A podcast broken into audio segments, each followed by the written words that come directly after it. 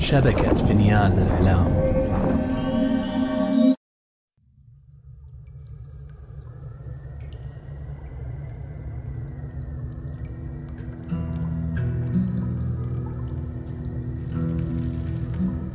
افتح يا سمسم. يا لقوة هذه الكلمات الثلاث فبها حصلت على ألذ ما في الحياة. وبسببها لقيت حتفي أنا وزوجتي على أيادي الأربعين حرام. اسمي علي بابا. ولكن هذه ليست قصتي. هذه قصة ابنة شاد وسعيها للثأر.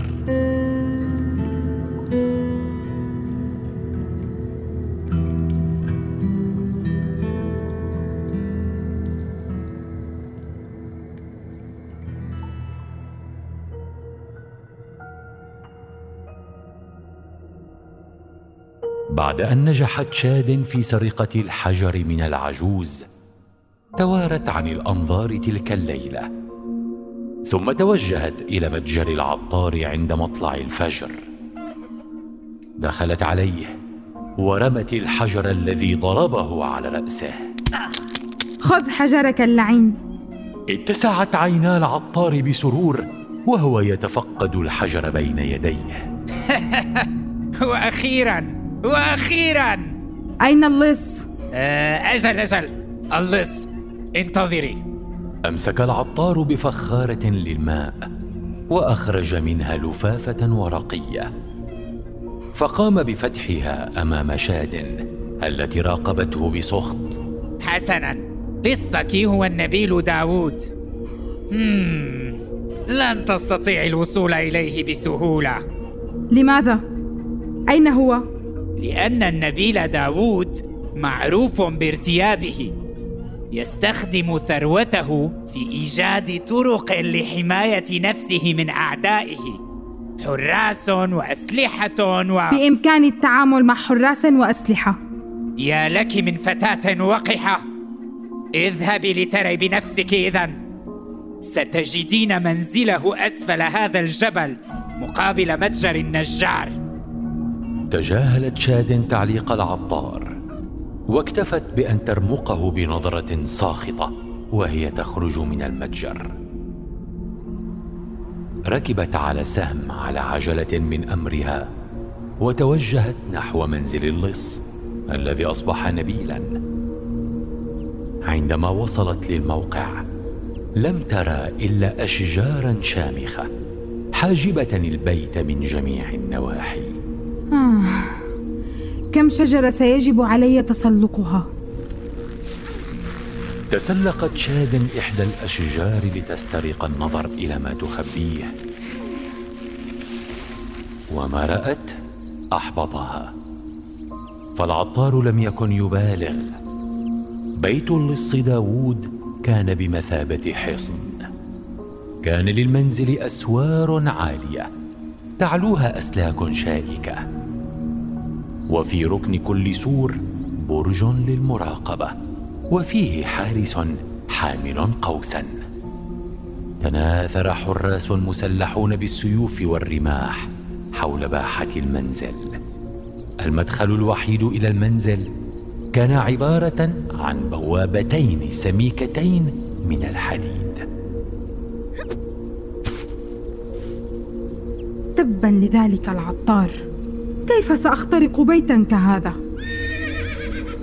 صدقني يا سهم لا تريد معرفة ما رايته أدركت شاد أنها لن تستطيع الهجوم على المنزل وحدها. ولم تدري ماذا تفعل. ثم أتتها فكرة. فتوجهت إلى متجر النجار الذي يقع مقابل المنزل المخفي.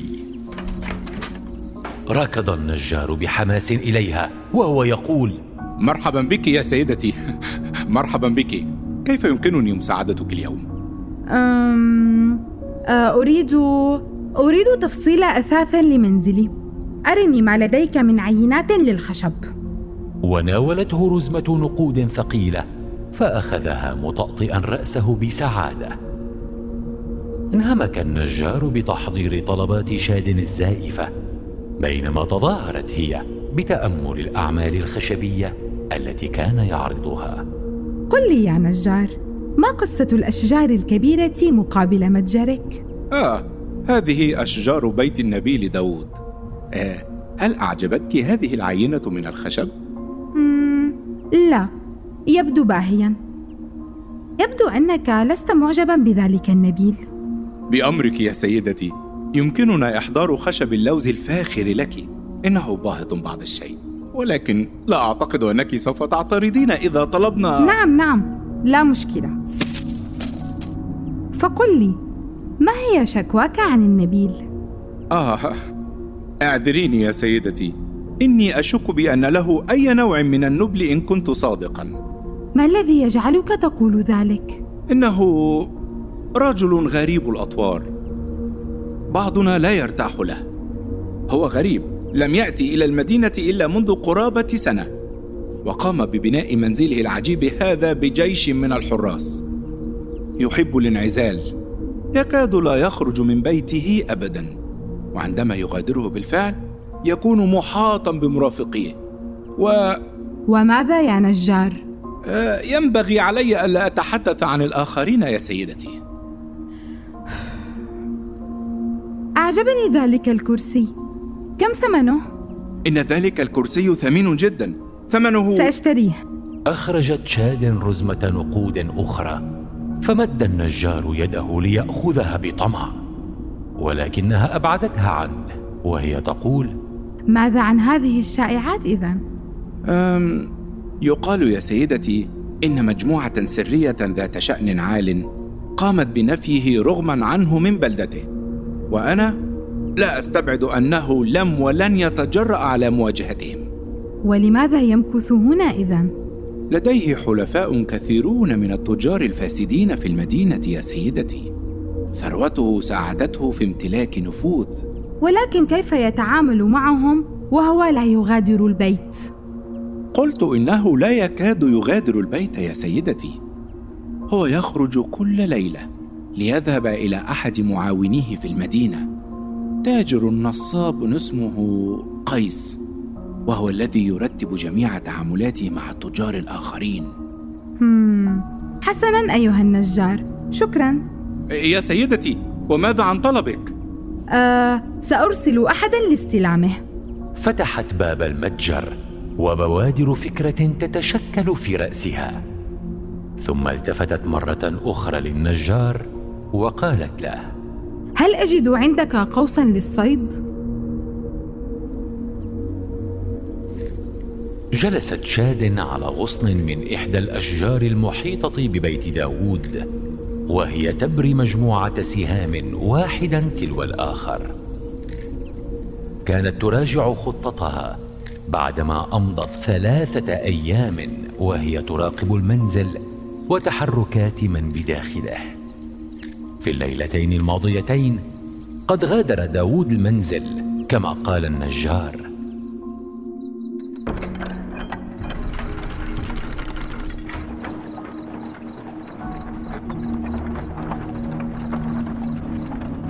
وقد تبعت عربته المحاطة بحراس لتحفظ مسارها. ثم راقبته وهو يصل ويدخل بيت معاونه قيس. أمضت الليلة الأولى وهي تدرس مناورات حراسه حول بيت قيس وتبحث عن الموقع الأفضل لضربه بسهم من قوسها الجديد. ما اكتشفته أن النقطة الوحيدة التي تمكنها من صوبه هي عبر نافذة صغيرة من الشاش في أعلى أحد حيطان البيت. والطريقة الوحيدة للوصول إلى النافذة هي من السطح. في الليلة الثانية راقبت شاد الرحلة إلى بيت قيس مجددا لكي تتأكد أن طريقهم ومناوراتهم هي نفسها. ولحظها بدأ أن داود قد مرن حراسه على اتباع نفس الخطوات كل ليلة. حسنا.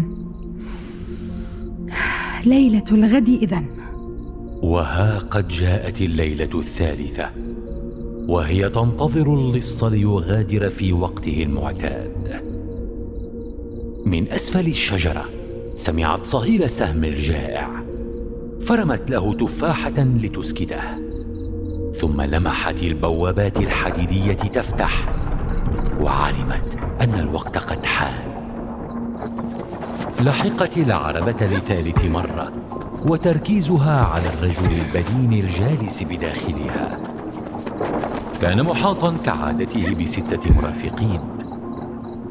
اتبعت طريقهم عبر السوق الليلي قفزا على أسطحة الأبنية إلى أن وصلوا إلى منزل قيس. دخل اللص المنزل مع اثنين من المرافقين بينما أمر بقية الحراس بحراسة المكان. خذوا مواقعكم. لا تقلق يا سيدي الكل يعلم بدوره. جيد.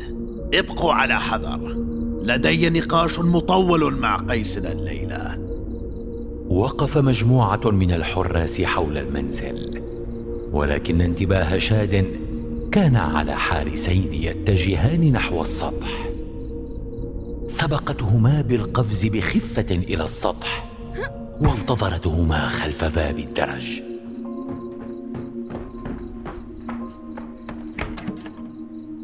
يقول لنا نفس الشيء في كل ليلة. أتعلم ما يناقشانه طوال هذا الوقت؟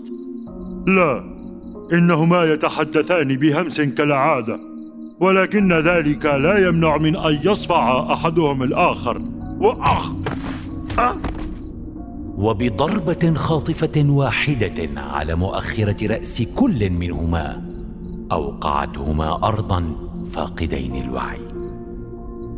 ثم أسرعت إلى جانب النافذة واسترقت النظر من خلال الشاش. فرأت اللص يحدث قيس. الأربعون سوف يسددون ديني لك ولكن عليك أن تثبت ولاءك. لن أثبت ولائي. إلى أن تسدد دينك. تأملت شاد الوشم على عنق اللص ثم أمسكت بسهم ومررته بداخل القوس. قامت بالموازنة على طرف السطح وعينها على اللص لتستهدفه. فلم تلاحظ الحارس الذي لمحها من الأسفل. انظر فوق يا حارس! أطلقت شاد السهم بنفس عميق ليثقب الشاش ويخترق عنق اللص. وقع داوود مكبا على الأرض. وفي حينها انتبهت شاد لصريخ الحراس من الأسفل.